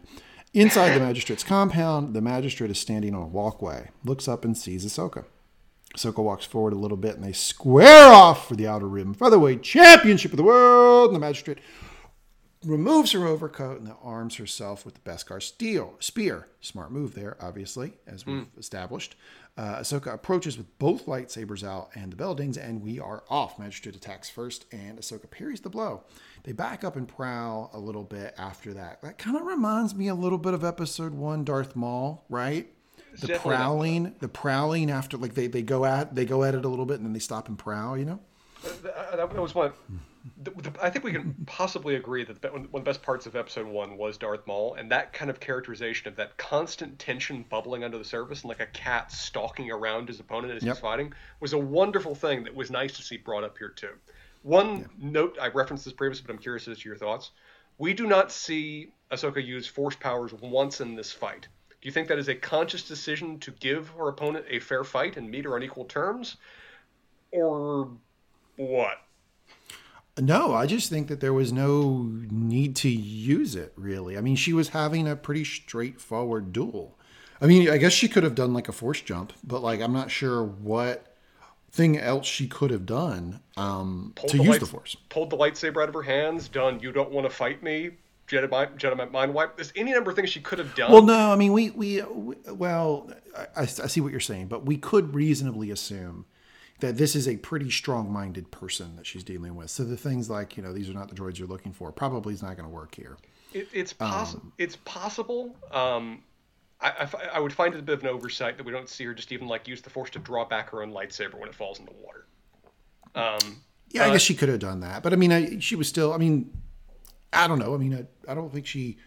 I never took that losing that one lightsaber as like, oh god, I'm about to lose the fucking fight situation. No, which is again, I'm trying to I'm trying to to explain this in my mind. I'm kind of assigning it in the same light as, as the fight that she had with uh, Mando, of where it seems that she's wanting to people that are worthy of a fair fight. She wants to give a fair fight and beat them on those terms. Maybe that's happening, maybe it isn't, but it certainly seems like it plays out that way. Cut back to uh, Mando and Lang and the head guard. Um, see, I already forgot his name. In that sequence, in that, in that, that quick. That's how quick I forgot it. Says, "Who do you think is going to win? Could I, be your side. It's Could good be my banter side. here. It's good banter as they just listen into the fight, pondering what's going to occur." Mm-hmm. Ahsoka and the magistrate continue to fight round one, round two, round three. You hear their grunts in the background, and the magistrate is very much a worthy competitor here, more so than I ever would have thought uh, when we started this this episode. Back to the guard Lang, who tells Mando he has no quarrel with him. Back to Ahsoka and the magistrate. In round four, the magistrate lands an overhand and knocks one of Ahsoka's lightsabers away. That's what you referenced earlier. Ahsoka gathers herself, goes back in with this sort of the, the, the fucking really brutal move of just holding one lightsaber out and just inching forward and forward and forward um, eventually um, gets into a pairing uh, sort of attack and disarms the magistrate. Back outside, are, anything you want to say here? No, no. Uh, back outside, the guard says, "Looks like you win." Damn right. Who bets against Ahsoka, Spencer? Who bets against Ahsoka Tano? Not this guy. The guard goes on to put his gun down and then tries to sucker shoot Mando before Mando ends him. Now, I am with you here do not like that the guy tried to pick the, the gun back up. I would have loved it if he'd have put the gun down and ran away. With how powerful they've made Mandalorians at, not just, you know, from what we've seen, but what clearly everybody knows, they need to have people stop just committing suicide with them. Like all those Quarrens back on Trask. Did they think for an instant they were going to survive fighting Mando? Same thing with this guy. You're putting your gun on the ground. Now is something going to try to surprise him? A guy that you should know at this point is basically immune to blaster bolts. I don't understand it. I think it's kind of a dumb writing choice on their part to have the guy the guy that was they were having such a great moment of showing him as an intelligence experienced campaigner that's not here to just die for a cause and they just completely reverse it. it. It was a poor I think it was a poor writing decision. Back to Ahsoka, who has a lightsaber to the magistrate's throat. Now tell me, where is your master? Where is Grand Admiral Thrawn? Woo! Spencer. Oh, hold on, I need a cigarette. you've had your moment. The greatest of all the Legends characters. I mean, he's in. Correct me if I'm wrong. He's in I Star Wars Paul- Rebels, right? Uh, yeah, so let me pause here. This is a guy who is in Rebels, and he is in modern canon books. Now, you, being the EU connoisseur that you are, the scholar of the EU universe, Spencer, please give us a primer on Grand Admiral Thrawn. Just in brief, because you could even even probably tell me more, given your absolute love of this section of the. I would almost say early EU. This was some of like the first major novels that kind of came out that were just really successful in doing the expanded universe. Well, Grand Admiral Thrawn was just an example of ability over appearance, in that he was one of the few non-human members of the Empire that rose to high rank, of where he became one of the admirals of the Outer Rim fleets that was expanding Imperial influence out there, um, and so was away at the time that uh, the Battle of Endor and the fall of the Empire. By the time he returned, he was one of the last few organized groups that was still left. His fleet was intact, he had a remarkable amount of resources, and he served as a rallying point for the Imperial remnants. And one of the most dangerous moments for the New Republic when it was still getting established about, actually, really about right nowish in terms of the lore. If you go back to the canon lore, of about five to seven years after the Battle of Endor, he probably came closer to anybody, particularly in this period, to actually successfully defeating the New Republic. He was an unrivaled tactician and strategist, regularly beating the best that the New Republic could throw against him, and got really damn close to even possibly serving as a not only significant adversary, but maybe even outright winning. Until he was ultimately betrayed from within, and with his loss, with all of the Imperial remnants really doubling down on serving his cause, when he was defeated, and the New Republic was able to successfully defeat his fleet with his loss, it left the Imperial remnants thoroughly crippled for years to come in a way that allowed the New Republic, what was being rapidly brought down to its worst moment in dealing with this utterly brilliant opponent, to solidify and establish itself as a legitimate galaxy spanning presence in a way that it was still struggling to do up to that point. But yeah, he's a fascinating character. He's regularly regarded as one of the best characters in the Legends lore from his intelligence, from his ability, from the sense of honor that wraps him up, from being a legitimate, credible, honorable, lawful, but ultimately serving evil cause villain in a way that was just really expertly done. And so I am utterly excited to see more of him uh, explored in the canon. Okay, so everything he just told you about Grand Admiral Thrawn, uh, toss it. Oh, come on. Yeah, I'm sorry. Sorry to do that. Uh, We, you don't yeah, know I mean, this. we- you don't know this. It could still come up now. No, no, no. We do. I, I do know it because I've read. I've read the Thrawn book, um, the, and and it's the reintroduction of this character into the new canon, and I, they, the way they introduce him, I, it's going to be very different.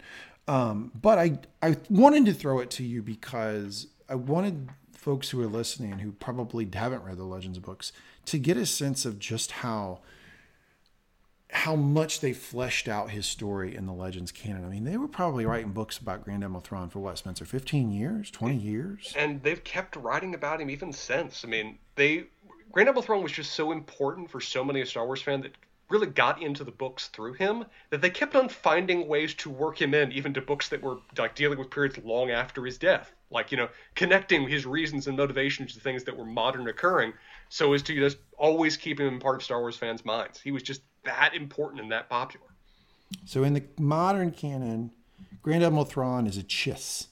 Important to note because, and, and I'm, I'm not saying this is different than the Legends canon. I'm That- just that is Legends. explaining. See, I'm just explaining what it is in the yep. yeah in the, in the modern canon. yeah He's blue red-eyed humanoid so people have Yeah, the visual pr- blue red-eyed humanoid named Chiss. His real name is Mitth'raw'nuruodo. Um, that's a mouthful. Mithra Neurorodo for Oh. those keeping score at home. Aka Thrawn thank you let's keep it Yeah. well, I, I, in the modern canon, uh, whenever he interacts with um, the emperor, the emperor calls him Mitth'raw'nuruodo. He calls him by his his native name, his Chiss name. And in the modern canon, he is introduced because he has been exiled uh, by his own people uh, because he used to lead his own people to Chiss, and he started to support preemptive attacks. Woo! Little drone strike situation, and they cast him out for that.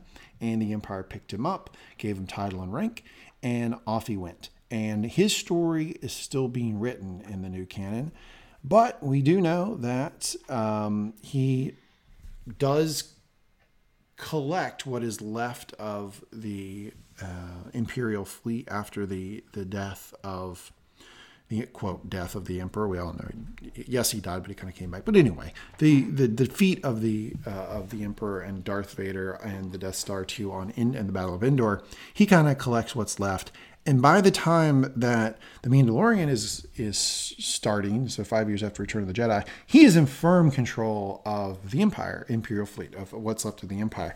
And so this begs the question, one million dollar question, Spencer. You'd get no lifeline. You don't get to poll the audience, but I am going to throw it to you. Big question here. Is Moff Gideon working for Grand Admiral Thrawn? I don't think so.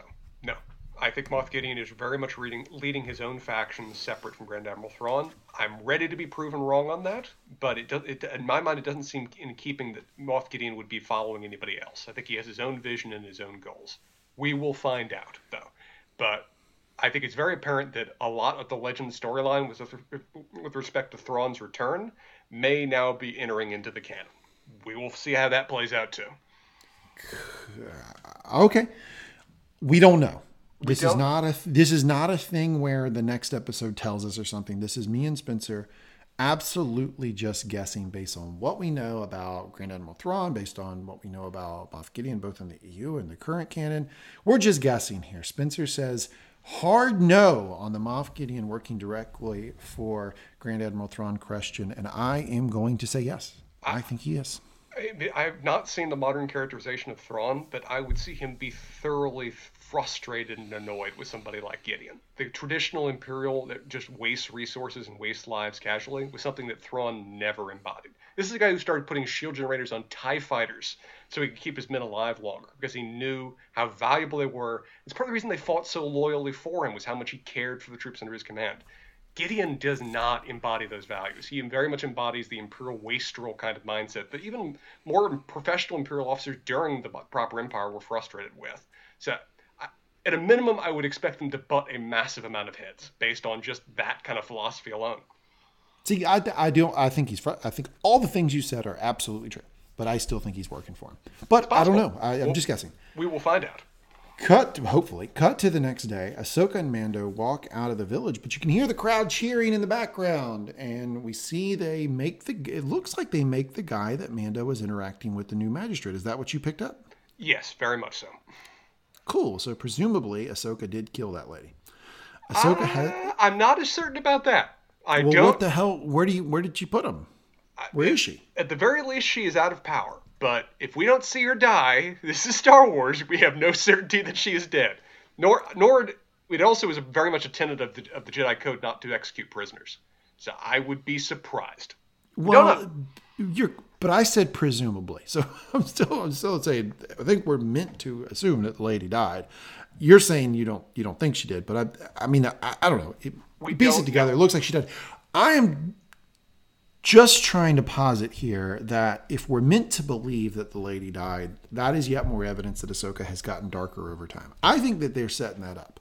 I think that we're going to see Ahsoka again, either in this series or another standalone um, live action series around the Rosario Dawson playing Ahsoka. And I think they're setting up for a different Ahsoka than what we knew. Because the Ahsoka that we knew was in Clone Wars was always the one that was yelling at Anakin and Obi Wan and Mace Windu.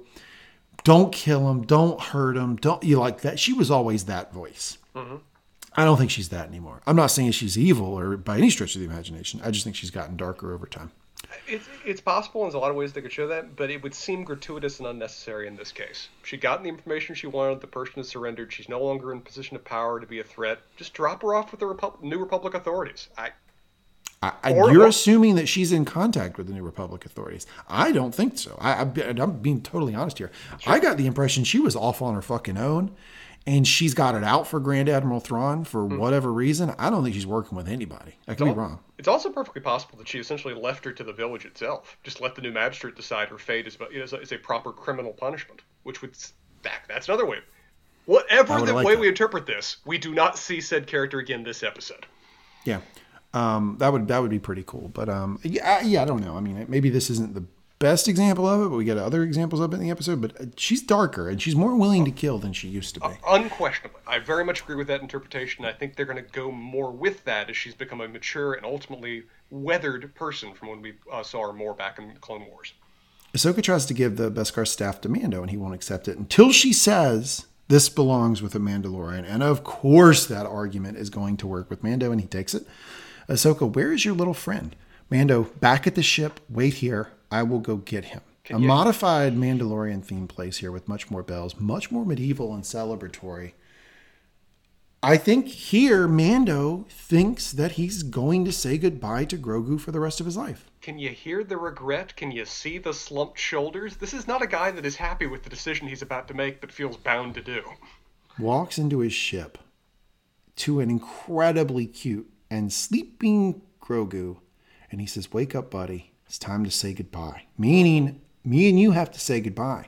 And he sits Grogu up on his up on his knee and like has this conversation with him that we don't get to hear, but like he's clearly saying goodbye. And he walks off the ship. And uh, I think in that moment, you know, Mando's probably crying underneath the helmet. I think there's some tears going. We don't Just see it. Just a few. Ahsoka, you're like a father to him. Beat, beat. I cannot train him. Mando, you made me a promise and I held up my end. Mando, very big into the promises, very big up into the holding his end. Very, very, very big into that. I hold up my end, you hold up your end. This is this is the Mando creed. Ahsoka, This there is the one way. possibility. Go to the planet Tython. There you will find the ancient ruins of a temple that has a strong connection to the Force. Place Grogu on this stone at the top of the mountain. And then what? Then Grogu can choose his path. If he reaches out through the Force, there is a chance a Jedi might sense his presence and come searching for him. Then again, there aren't many Jedi left. Mando, thank you. Ahsoka, may the Force be with you. Okay, Tython. I feel like I feel like this is like the most academic of the Mangum Talks TV uh, episodes, and and this inclu- and this Mangum Talks TV includes when we did Chernobyl, and I feel like this might even be approaching that level of academic No. because I feel like we're having to stop every twenty minutes and go, okay, here's the backstory. Uh, Spencer, sorry. Oh, sorry. Were, you were, were you cueing me to give backstory? Yeah, well, you if you want to talk about Tython, Sure. I um, mean, I, ahead. I, I could talk about it from Legends, and I double checked it to see that some of it is still true for the canon too. But Tython is an almost mys- mystical place when it comes to the Legends history of the Force. It is quite possibly the origins of the, some of the first study of the Force. It is the origins of the predecessors and ultimately the Jedi Order. It is a place that is wrapped up in myth and legend and lost for long periods in time as the planet was ultimately abandoned. It appears at countless moments in the Star Wars lore, sometimes thousands of years apart, because it is a place that has really got a reputation of being haunted and cursed and damaged due to its history. In the modern canon, it is the place where the, I believe the first Jedi Temple was ultimately built. So either way you want to swing it, this is a place that is foundational in the Force. And to go back to the heart of it, it's also notable how far away this place is. We've spent, I think it's fair to say, we've spent pretty much all of our time on the Mandalorian and the Outer Rim. Tython is old enough that it is in the deep core of the galaxy, like the other side of freaking God from where, where we, we currently are. Um, and so to have that kind of just ancient magical place steeped in legend be referenced as a going referenced right now is almost like just going back to the heart of the force to find a new path forward. Now, Spencer, question for you. Do you th- so I love that they keep pulling in these little things of legends and kind of like remaking them in their own image. Do you think it's a smart move to make this planet Tython? I mean, because they could have just cooked up any other planet, and then you wouldn't have that sort of like shared history in the EU of what Tython is and kind of muddy the waters of it, right? Yeah, I'm with you there. Uh, particularly even just the fact they make it in the deep core, which leads to me a bit of a frustrating moment in the next episode. They don't reference how far away these things are. But yeah, if you if you're to name drop someplace that is this storied in the lore, that has baggage. That has difficulties that I just don't feel are necessary or ultimately done much justice, particularly in the episode where we get to see Tython going forward. So there's a lot of other ways they could have swung this. The reference to Tython, you know, gave us a bit of a fan servicey moment, but I don't think they ultimately do enough with it, given how storied that place ultimately is. Yeah, I just don't. I just think this is there. There comes a point where it's like let the Legends canon exist. You don't have to pull in everything from Legends and do 60% of it, therefore confusing the fuck out of everybody who ever read Legends and is like you, like now trying to keep track of what's going on now. Like, I just think they could have created another planet. But anyway, that, that whatever. We've gotten into count. You and I have gotten into countless fights before about to what degree nostalgia informs Star Wars and to what degree it could ever operate independently from that. And we like we argued with respect to the Last Jedi, the most non-Star Warsy of Star Wars films to what degree were Star Wars fans okay with getting away from the lore they grew up with, from getting away from the trends and the customs and the motifs that they that they so often associate with Star Wars? And I think it's a difficult thing for the fandom. I think they almost feel they need to constantly give these kind of fan servicey references for fear that Star Wars fans will start to rebel. Yeah, I don't know. I mean, because you also do have one thing to consider though is you also do have a whole crop of folks who came up when The Force Awakens, when they were like eight with The Force Awakens, mm-hmm. you know, who like Rey and Finn are just as big to them as like Luke and Han. It's true. And they don't give it. They don't give a rat's ass about the EU, right? So like you still have like some percentage of them where you know you really could create an entire new planet here, and it would be no worse for wear. So I I don't know what the right answer is. I probably in this specific instance would have not drawn upon the Legends EU canon, but that's just me. Mando walks back into his ship, and Ahsoka gives a knowing smile to Grogu. She watches as the Razor Crest flies away, and we get a very dramatic orchestral music here, ending with a drum beat as Ahsoka walks back into the mist. The episode ending the same way it began Ahsoka coming out of the mist, Ahsoka going back into the mist. Cut end of episode, and bravo! Thank you, Dave Filoni wherever you are, sir. I want to pick up your bar tab. I want to buy you a meal. Oh God, I loved it. Dave Filoni killed this episode. I know there's some things maybe you didn't like that much about it, Spencer, but can we agree that this is this is at the tippy top of episodes for this series? This is a very fine episode. I, I have some quibbles, which I think we, we should address now before we get into our segments. But the the focus of this episode is pristine it gives me some of the best things I like about Star Wars.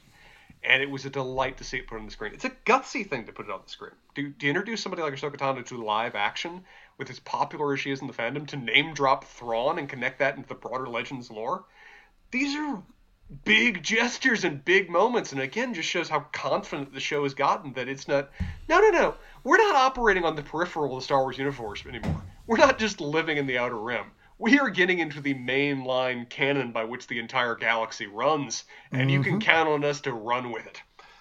Mm-hmm. Okay. All right. Well, uh, that is the recap of the episode. I'm going to give it a 9.8 out of 10 for me. Uh, this is one where we've we've tracked that as the season got going, I have started to watch the episodes earlier and earlier on Friday mornings when they get released. This one I watched probably at like a seven o'clock in the morning. Um, and watched again later that day, watched again on Saturday, probably again on Sunday. I was so wrapped up in this episode. I loved it. I think I tech I, I, I can as we're talking, I can go back to my text history with you. I think it was something along the lines of oh, all caps, oh my god, Mandalorian, oh my god, oh my god. Yes, that I can pull up the exact quote, but it was definitely very similar to that. so I was very, very happy with it. Spencer, I'm gonna give you the floor to talk any quibbles you have with it, any issues you have well, before you we are gonna jump into our segment. I mean, I've, I've discussed some of my quibbles over the course of the episode. I, I, some of those are long term with some things they've been doing with Beskar. I felt like they ultimately yeah. wasted the character of Lang. I have some questions about having to you know do a little bit of uh, rewriting in the canon in my, in my mind to justify some of the things they did with framing certain scenes, but it's not too much of an effort there. I think my biggest complaint with this episode, though, is that there's enough material here that they could have made two more successful episodes than one compressed one. Is that as a result of focusing on the things they really do need to focus on, with the wonderful scenes of Ashoka and Baby Yoda and Mando interacting? Can we stop with how you how do you pronounce Ahsoka? Uh, I'm I'm, I'm moving the H to the wrong place. Ahsoka. I'm, I'm, I'm pronouncing Ashoka. Ahsoka. Sorry. Okay. All right. I was just making sure I'm not going crazy. No, I, I was just pronouncing it wrong. Um, all right, those are wonderful scenes. Some of the best they've ever done in Mandalorian. They're great. They bring us back some wonderful moments like Empire Strikes Back. Focus.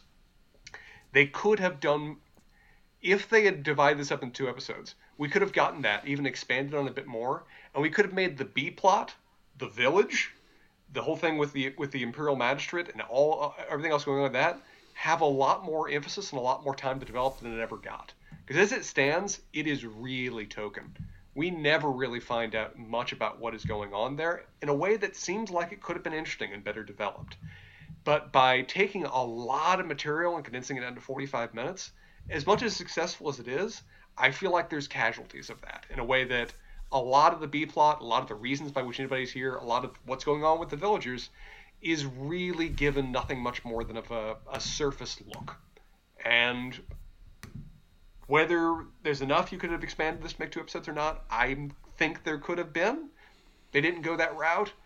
Um, and so for me, with that and the quibbles, I would still give it give it a 90.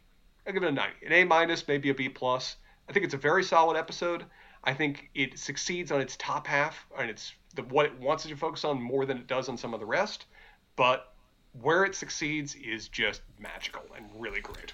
I give it an A plus, but I will not disagree that I would have enjoyed this being two episodes. I mean, fuck, I could have done forty-five straight minutes of Grogu moving that damn stone around. I really, um, I really awesome to see that that that interaction with Ahsoka, where she's kind of teaching Mando a little bit about the Force and testing Grogu's ability with the Force, and you see Grogu kind of starting to trust her a little bit more and use his Force powers. We could have dealt with a much longer scene there.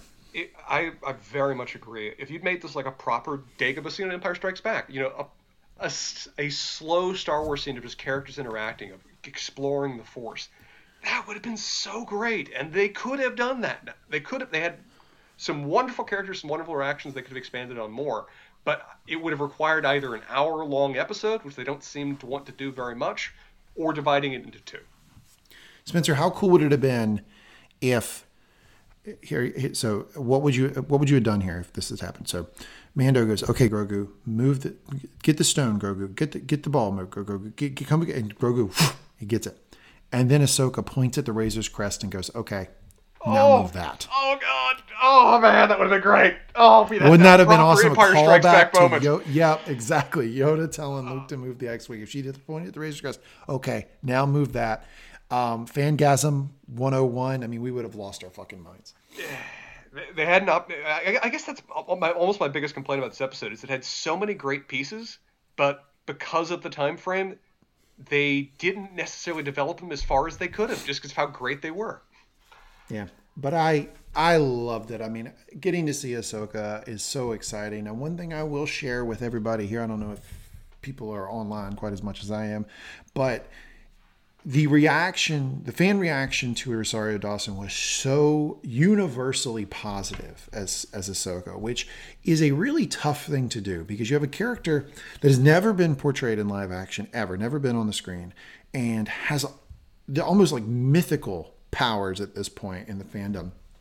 Loved. I mean, up there, it's probably a top five character Star Wars of all time if you polled people.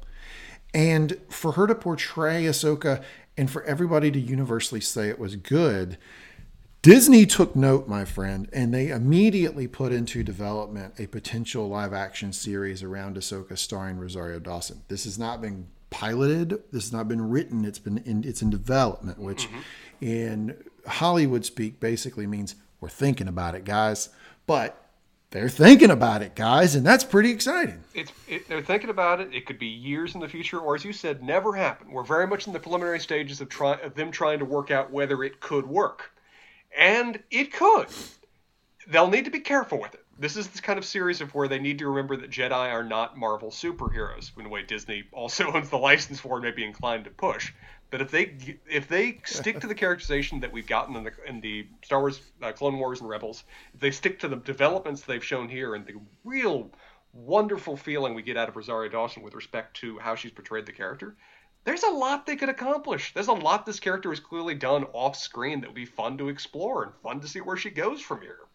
Um, I just it's just something they need to be really careful with because with how popular Ahsoka Tano is, uh, sorry, I, am going to say I actually I think I did, I did it right. That I think I actually you kind of you you did it both wrong and right. You said uh Shoka. Ahsoka Tano. I'm going to get it right eventually. Um, you did it both that time. with how popular she is, it is a bit of a hand it is a bit of a landmine it's a bit of a hand grenade because you have to do it justice otherwise you have a full-fledged fan revolt on your hands if you, they feel Well- like you're doing disservice to a character that character But they, I mean, they got stones over at Disney because they're also doing a live action Ewan McGregor bringing back the Obi Wan character from the prequels. Which, you know, you I know you, what you thought of the prequels. I actually kind of like the prequels. I rewatch them every year. I I actually kind of liked them, but the fandom by and large said there were some positives in it, even though the fandom I think mostly didn't like the prequels. And Ewan McGregor got nothing but high marks for his role of young Obi Wan. One one the key. This is part of the reason I'm going to probably need to watch Star Wars Clone Wars at some point. Is that somebody that I very much, another friend that I very much trust and like, told me recently is that hey, I hated the prequels as much as you did, but then I watched Star Wars Clone Wars and it filled in a lot of the gaps. It Yeah, filled it in. does. A, it mm-hmm. really it, it provided now a complete package. And he also provided justification that I hadn't really ever thought of before, but is a really a statement in favor of the prequels as compared to the more recent Star Wars films. Is that whatever you want to say about them, whatever flaws you want to say in the acting and the overemphasis on action and the overemphasis on CGI, they they show a central vision that ha- that has to be respected. That there is a clear arc, there's a clear structure about all of them that is absent from more recent films by I think in large part just having different people write and write and control them. And Did you- That's a yeah. merit. That's a merit to the prequels. Have you ever heard Dave Filoni talk about the prequels? no, I don't think I have. So there's a there's a there's a clip that got um that that went viral of Dave Filoni talking about the prequels. I can send it to you. Actually, I can put it out on mangumtalks.com. So go to mangumtalks.com. I'll put it in our message boards.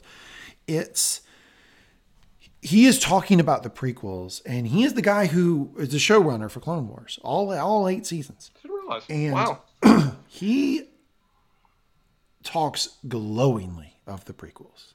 That man loves the prequels. He loves episode one. He thought the Phantom Menace was like high cinema. He loved it.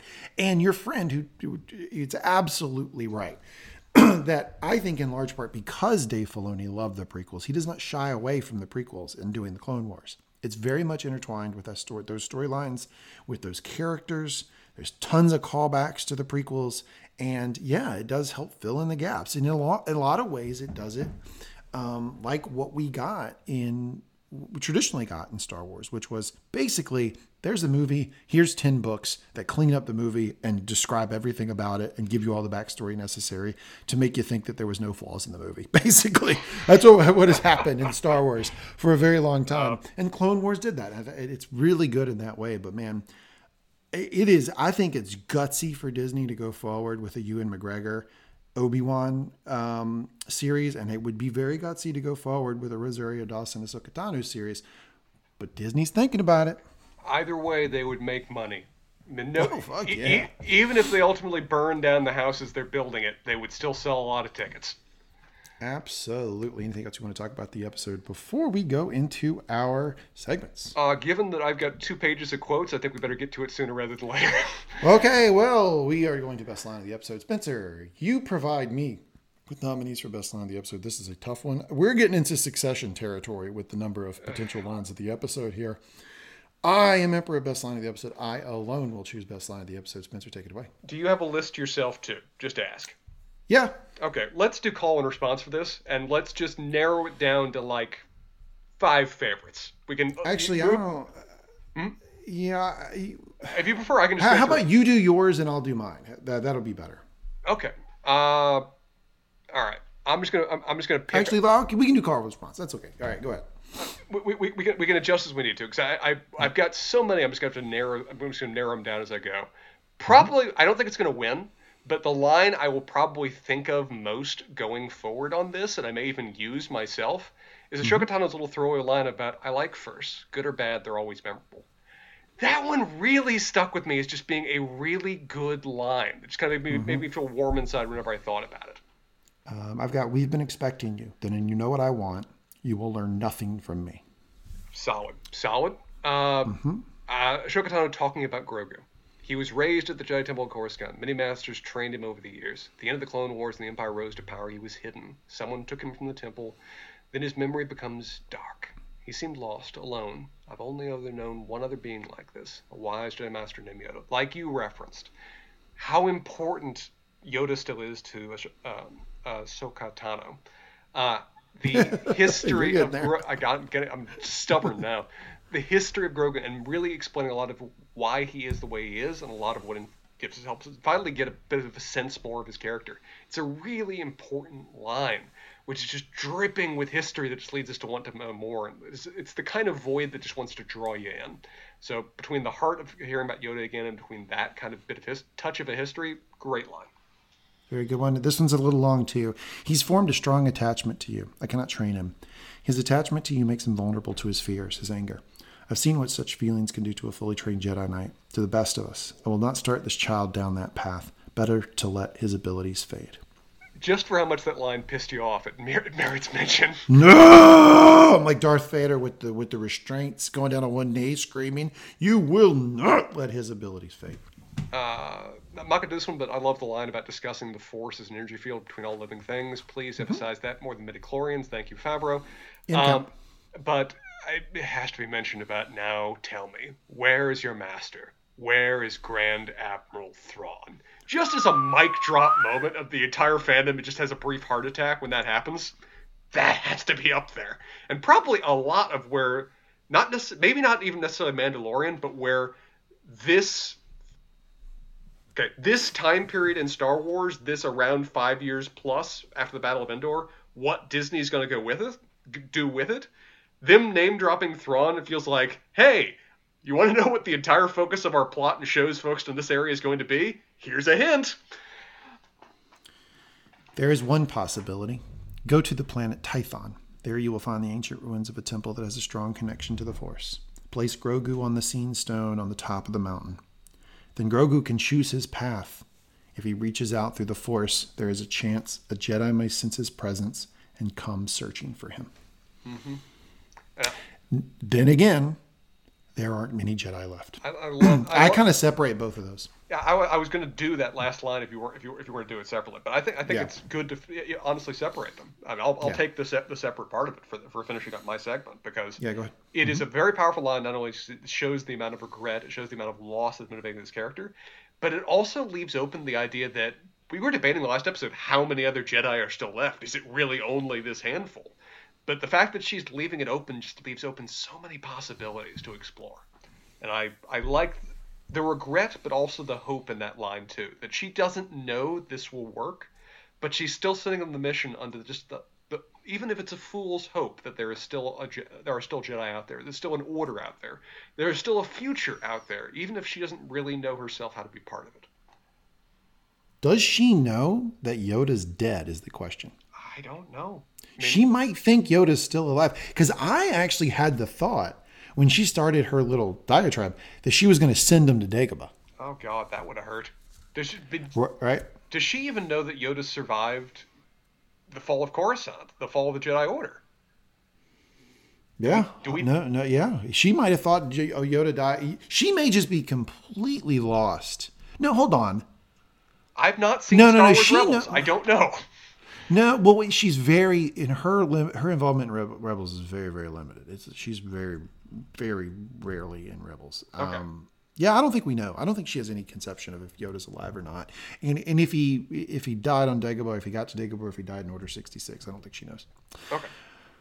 Okay, this is really tough. Of all of the Mandalorian episodes, just cards on the table table here, folks. This is the hardest one, um, best line of the episode I've ever done. So I'm going to give this. We're reaching back to my Game of Thrones um, GOT Got Questions podcast days and the days of doing Succession, which had 50 bajillion potential lines of the episode because that shows nothing but dialogue. I am going to award a honorable mention first, and then I will go to best line of the episode. Okay, give it to us. All right. You're a pansy, but you know, do what you need to do. um. All right. Well, hold on. Give me just a second here. All right. Honorable mention for best line of the episode goes to. Now tell me, where is your master?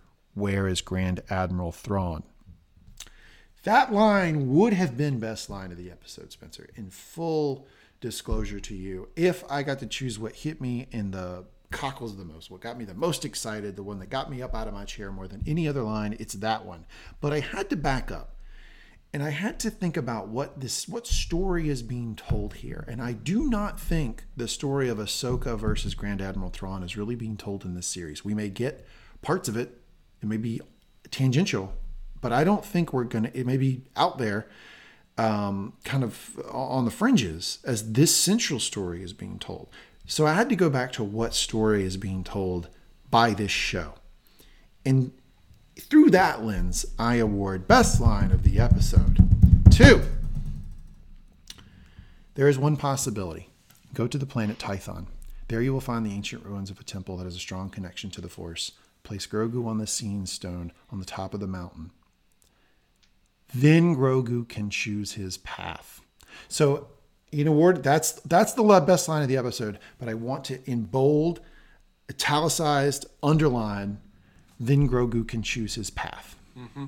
I mean, it, and there you go. That's best line of the episode. It almost feels like the Thrawn line is referencing where the canon is going, but the Grogu line is referencing where the show is going. Exactly. The best quote within the show, I agree. That is the one that's setting the path for our this not only his own path, but our path for possibly not just this season, but next. Yeah. So that's you know the Grand Admiral Thrawn line got me just as a Star Wars fanatic, just foaming at the mouth. But I had to realize that that how I like to and how we like to, I would say we, we award best line of the episode in all of the shows that we've done, from Game of Thrones to Chernobyl to Succession, now to The Mandalorian. It's always about a good line that also has narrative importance, mm-hmm. and this this line clearly does. Good reference. I like it. All right, we will now go to nostalgic moment of the episode, Spencer. I feel like I could do this one for you, but it is your uh, it is your segment, so take it away. Let's both do it. I, I can reference one that means something to me. You can reference one that meant something to you. There's a lot sure. to draw here. I mean, okay. I'm not gonna take I'm not gonna take one from you. I'm let you do it, but probably what would win for me, despite everything, there's so many, there's so much great things here. But one of the things I just found most nostalgic, and I really appreciate seeing, were like we referenced, essentially the Dagobah training scene that we get in terms of Ahsoka and Mando having that kind of quiet moment of understanding the Force, of helping someone else come into understanding the Force, or remember their connection to the Force, just gave me such delightful Star Wars vibes. I appreciate a show that is able to just be slow for a moment, to just have a quiet moment between characters, and have it be really powerful and really meaningful, and have that connect into Star Wars lore with that really referencing back to just the understanding of the Force as an energy field created by all living things it was just such a great scene that just made me feel nostalgic for all some of the, some of the best training moments in Star Wars. Mm-hmm. Um, yeah, I thought you were going to say the reference to HK droids. But, I'm going know, to do that one in a minute if you let me do it. But I, I, there's a lot. But it, first and foremost for me, I just that was such a great scene for all the wonderful Star Wars vibes it gave me. Yeah, uh, I'm going to say. Um, Someone took him from the temple, then his memory becomes dark. Yeah. He seems lost, alone. I've only known one other being like this, a wise Jedi master named Yoda. So the reference of Yoda, Yoda even being mentioned in The Mandalorian, which I had to be like a plus 600 underdog at the start of the series because what we were told is this is going to be a completely separate Star Wars story that's going to be a space western. Yes. Uh, built Still around is. a character built around a character we have never met before, mm. uh, basically in a galaxy long, long far away, but uh, in parts of that galaxy that we have never seen before. So I never thought we would get Yoda. So the fact that Yoda's even mentioned, but it's perfect that when we get Yoda, it's Ahsoka that mentions him, that she softens, she smiles, and there's still yeah. warmth there. That's, so yeah, that's nostalgic moment of the episode. That that smile alone could merit a separate nostalgia moment, and then throw in the fact that we get the Jedi Temple, Coruscant, Jedi Masters, Yoda, the Clone Wars all mentioned in the same paragraph. Fuck, dear Lord. Um, HK droids? I'll do HK droids next. Uh, I love HK droids. I love their appearances. For those of you who have not played Star Wars Knights of the Old Republic, the original by BioWare from back in the early 2000s, we get a wonderful character named HK47 that is one of the best, both and most. It's one of the most, most effectively done comic characters, despite being an HK droid, in all of the Star Wars set and all of the Star Wars lexicon. HK droids are a wonderful part of the lore. They've made a lot of incredible, wonderful references. So the fact they're being brought back into canon in their explicit HK assassin droid way is just great. So I I appreciated that. Again, this is Favreau taking the parts that he really likes from the Legends and just making them canon again because he can. Or actually, this was Filoni even actually wrote this episode, didn't he? Filoni wrote the episode. He directed the episode. It's really uh, a Dave Filoni vehicle here, and I think Give him credit. Um, I, and I have no doubt. I bet you my left arm here that when uh, this is going back to my best line of the episode here. Sorry, skipping over the HK droids, but um, or I missed my nostalgic moment of the episode here. Um, that when he told Rosario Dawson, you mentioned Yoda. I bet he said, "You need to you need to think about this like this is your dead grandmother or grandfather. Like you need to you need to respond that way because that's how she acts it." Um, I will go with the mention of Grand Admiral Thrawn. Okay. I how could it not? One of the greatest of all Legends Sure. characters brought back into the present. One of the greatest characters created in Star Wars outside of the original movies Agreed. themselves.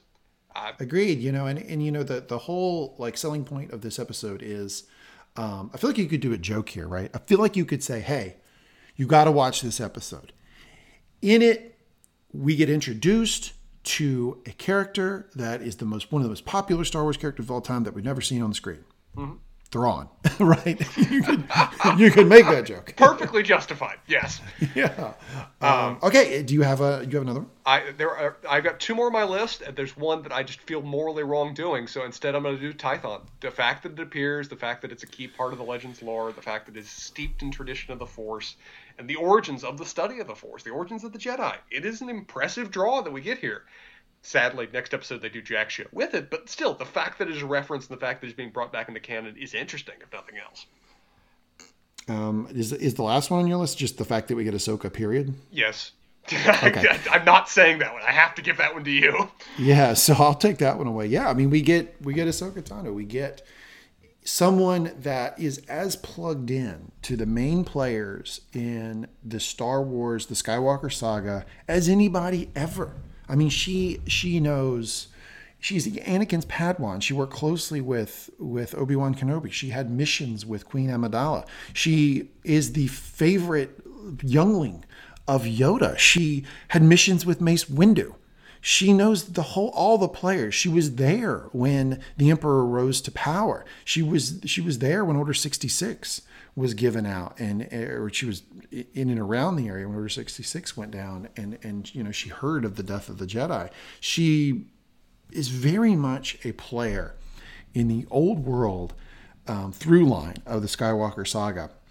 Um, and in that, she's unique at this period of time because you, even Luke Skywalker, even if we got Luke Skywalker in this series, he is not as plugged in to the through line of the characters of of the Skywalker saga as Ahsoka is. I mean, yeah, he's Darth Vader's son, but like Ahsoka knows all of these players and met with them face to face and has memories of them and can and can talk about them in a more knowledgeable way. So that connection to the old Republic, to the old Jedi Council, to Yoda, to Mace Windu, to Obi-Wan Kenobi, to Anakin Skywalker, to all of those players back in the in the prequel, I think merits a, a nostalgic moment in the episode. How'd I do? I absolutely agree. It's a wonderful summary. It just shows the power of the lore. That you, when you have a character that's able to connect us across eras, just how utterly important she can be.